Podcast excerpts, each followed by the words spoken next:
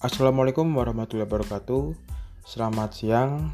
Selamat datang di podcast SSPI. Saya R. Afara Padana. Pada kesempatan kali ini saya akan membahas mengenai apa itu partai politik dan e, bagaimanakah fungsi dan juga strukturnya. Pada kesempatan kali ini pula saya juga akan menjelaskan mengenai bagaimana sejarah dari salah satu partai besar di Indonesia yaitu PDIP Perjuangan dan bagaimanakah pengaruhnya di uh, perpolitikan Indonesia. Diharapkan dengan uh, adanya podcast ini dapat memberikan insight dan juga pengetahuan baru bagi teman-teman semua yang mendengarkan podcast ini.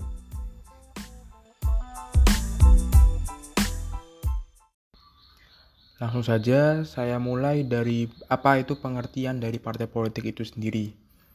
Partai politik menurut Miriam Budiarjo adalah suatu kelompok yang terorganisir ya, yang anggota-anggotanya mempunyai orientasi, nilai-nilai, dan juga cita-cita yang sama dengan tujuan memperoleh kekuasaan politik dan juga merebut kedudukan politik yang biasanya dengan cara konstitusional guna melaksanakan kebijakan-kebijakan mereka.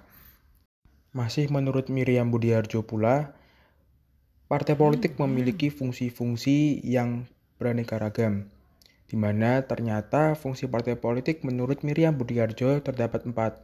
Yang pertama sebagai sarana komunikasi politik, kemudian sebagai sarana rekrutmen politik, kemudian ada juga sebagai sarana sosialisasi politik, dan juga sebagai sarana pengatur konflik. Pada fungsi sarana komunikasi, partai politik memiliki tugas dan juga fungsi sebagai penyampai pendapat dan juga aspirasi masyarakat kepada pemerintah.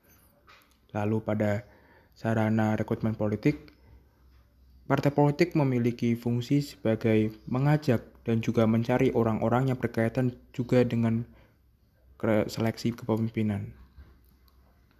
Lalu, pada sarana sosialisasi politik, partai politik memiliki fungsi untuk menguatkan dan juga mengenalkan nilai dan juga norma serta mendidik anggota-anggota mereka. Lalu yang terakhir, Partai politik memiliki fungsi sebagai pengatur konflik yang dilakukan dengan cara melakukan pendekatan-pendekatan politik yang dapat dilakukan dengan cara rapat, yaitu bisa dengan cara rapat biasa ataupun dengan rapat luar biasa. Dapat pula dilakukan dengan cara konsolidasi yang di mana akan mempertemukan antara pemerintah dan juga perwakilan dari partai politik.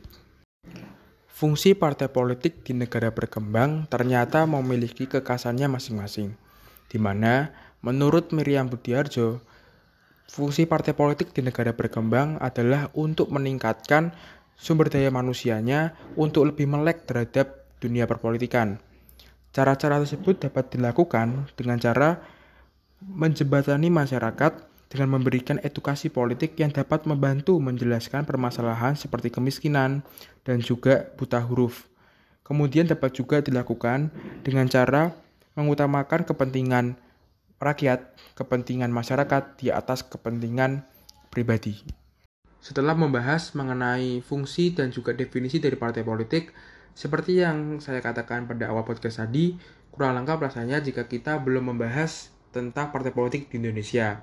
Salah satu partai politik yang ingin saya angkat di podcast ini adalah Partai PTI Perjuangan.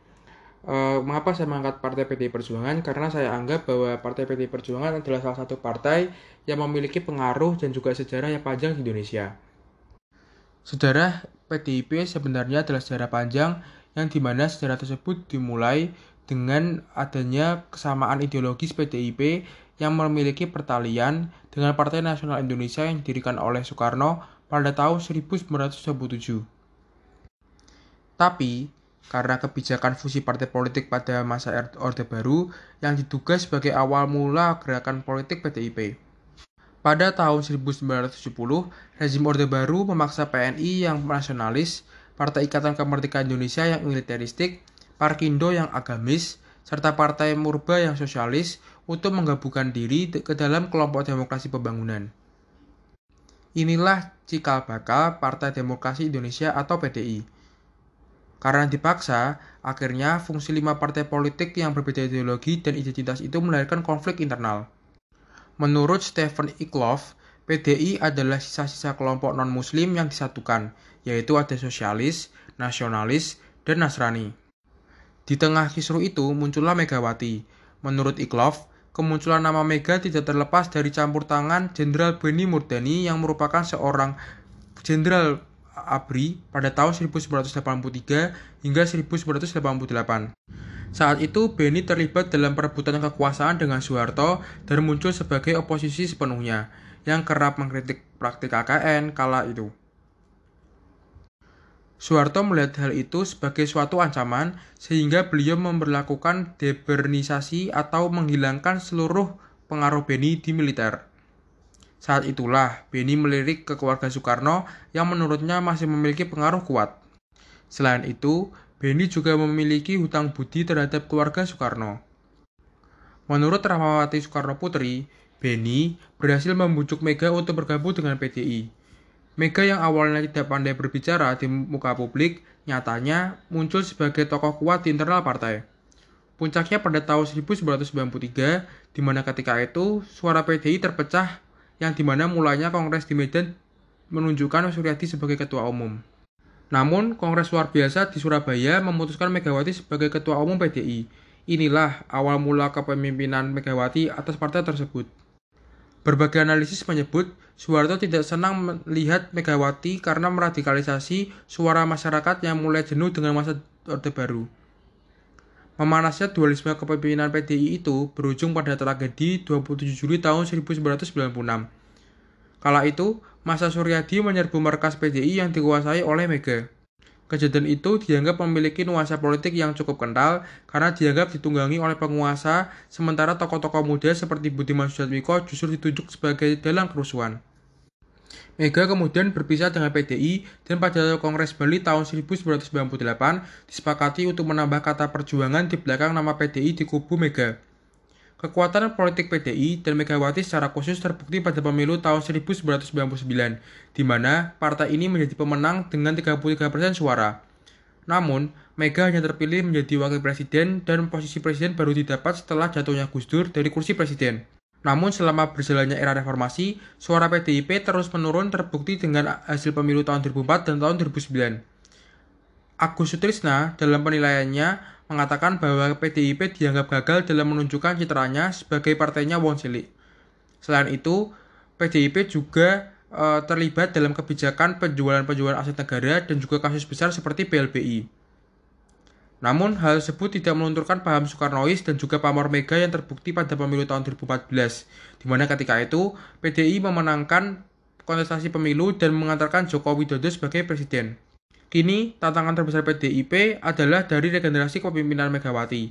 Pasalnya, sosok Mega masih dianggap sebagai kunci kuat pada partai yang berlogo banteng tersebut. Walaupun seperti itu, tidak dapat dipungkiri bahwasannya PDIP merupakan salah satu partai yang berpengaruh di Indonesia.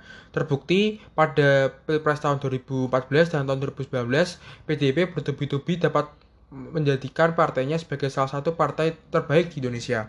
Walaupun seperti itu, beberapa masalah terkait dengan skandal-skandal yang dilakukan oleh kadernya juga ada di dalam perpolitikan Indonesia. Seperti yang barusan-barusan ini, Menteri Sosial Juliari B. Batubara yang merupakan salah satu kader PDIP terjerat dalam kasus korupsi. Hal tersebut tentu saja membuat pamor PDIP pada akhir-akhir ini menjadi cukup buruk. Namun walaupun demikian, tetap tidak dapat memungkiri bahwasannya PDIP merupakan salah satu partai yang memiliki sejarah yang cukup panjang dan juga memiliki pengaruh yang besar di Indonesia. Sekiranya demikian podcast yang saya bawakan. Uh, kurang lebihnya mohon maaf apabila ada kesalahan kata ataupun ucapan. Terima kasih telah mendengarkan. Semoga apa yang telah saya sampaikan bisa memberikan pengetahuan dan juga insight yang baru kepada teman-teman semua. Wassalamualaikum warahmatullahi wabarakatuh.